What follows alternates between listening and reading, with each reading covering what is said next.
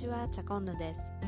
この番組は勝間和代さんを崇拝するチャコンヌが自分の好きを語るをテーマに徹底的にマニアックな話や人生をより豊かにする知識をお伝えするチャンネルです。ということで今日はコンプレックスについてお話ししていきたいと思います。皆さんコンプレックスとか自分のこう弱いところ嫌なところってありますか？私もたあのかなりいっぱいあるんですけれどもそれが宝の山だって聞いたらどう思いますかね？今日はそんなリフレーミングのコツそんなことをお話ししていきたいなと思っています。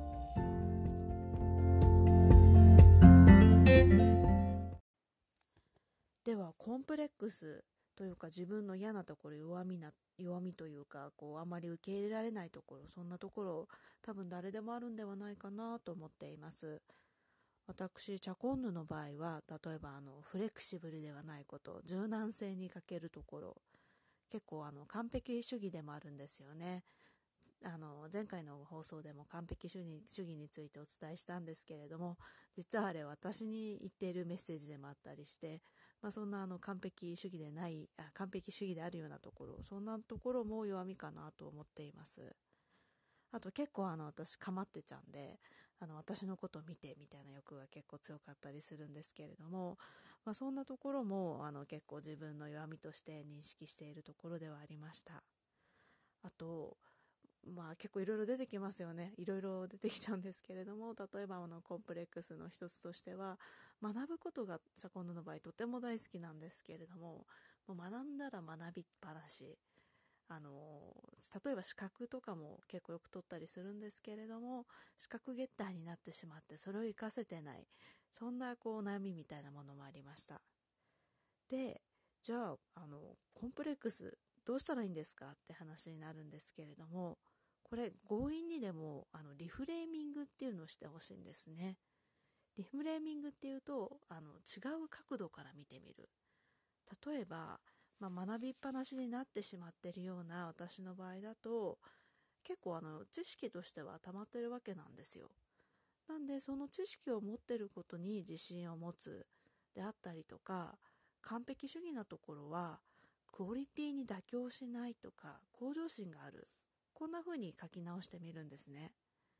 なんで皆さんもちょっとこうコンプレックスだなと思ってることを書いてみてそれを強引にでもいいのでリフレーミングしてみてください。そうするとあれ実はこれあのコンプレックスじゃなくて宝なんじゃないの？ってこう気づいちゃったりするんですよね。でこのリフレーミングを助けてくれるツールっていうのが私が常日頃推しているストレングスファインダーというツールになります。ストレングスファインダーというのはあのオンライン上の確か170問ぐらいのテストを受けることによって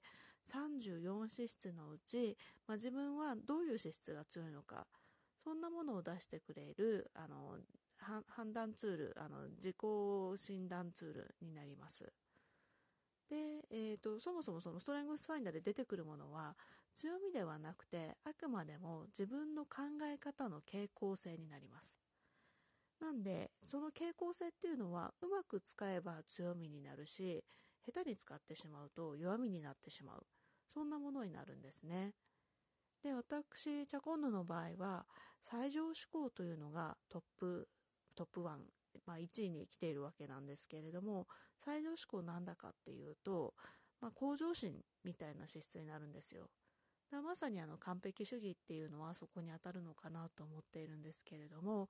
まあ、向上心あったらもちろんいいことですよね。どんどんこうクオリティを良くする、磨き上げる、あと優秀さにも気づく、そんなあの才能でもあるんですけれども、やっぱりあの認識しているように弱み使いしてしまうと完璧主義に陥りやすい。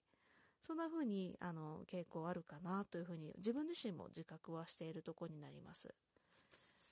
で、この自分自身で自覚してるっていうところは結構重要なんじゃないかなと思っていて、この自覚するっていうところが分かってさえいれば、まあ、どういうふうにこう意識を変えていっていけばいいのか分かりやすくなる分かるようになる。そんな切り口がストリングスファインダーの性質なのではないかなと思っています。陥りやすいあの弱み使いを知って自分で管理することで逆にこう強みに変えていく。そんなことをぜひあの試していただければなというふうに思っています。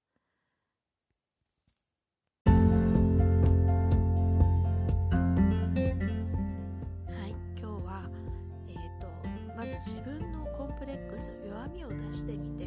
それを強引にリフレーミングするという方法をお伝えしました。またそのリフレーミングをする際に有効になるツールがストレングスファインダーというツールということをお伝えしていきました。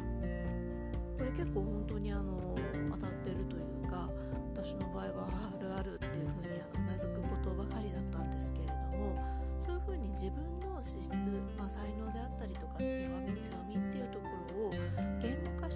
視化するだけで結構こう客観的に自分のことを見れるようになって結果自分の感情も管理することができるのではないかなと感じています。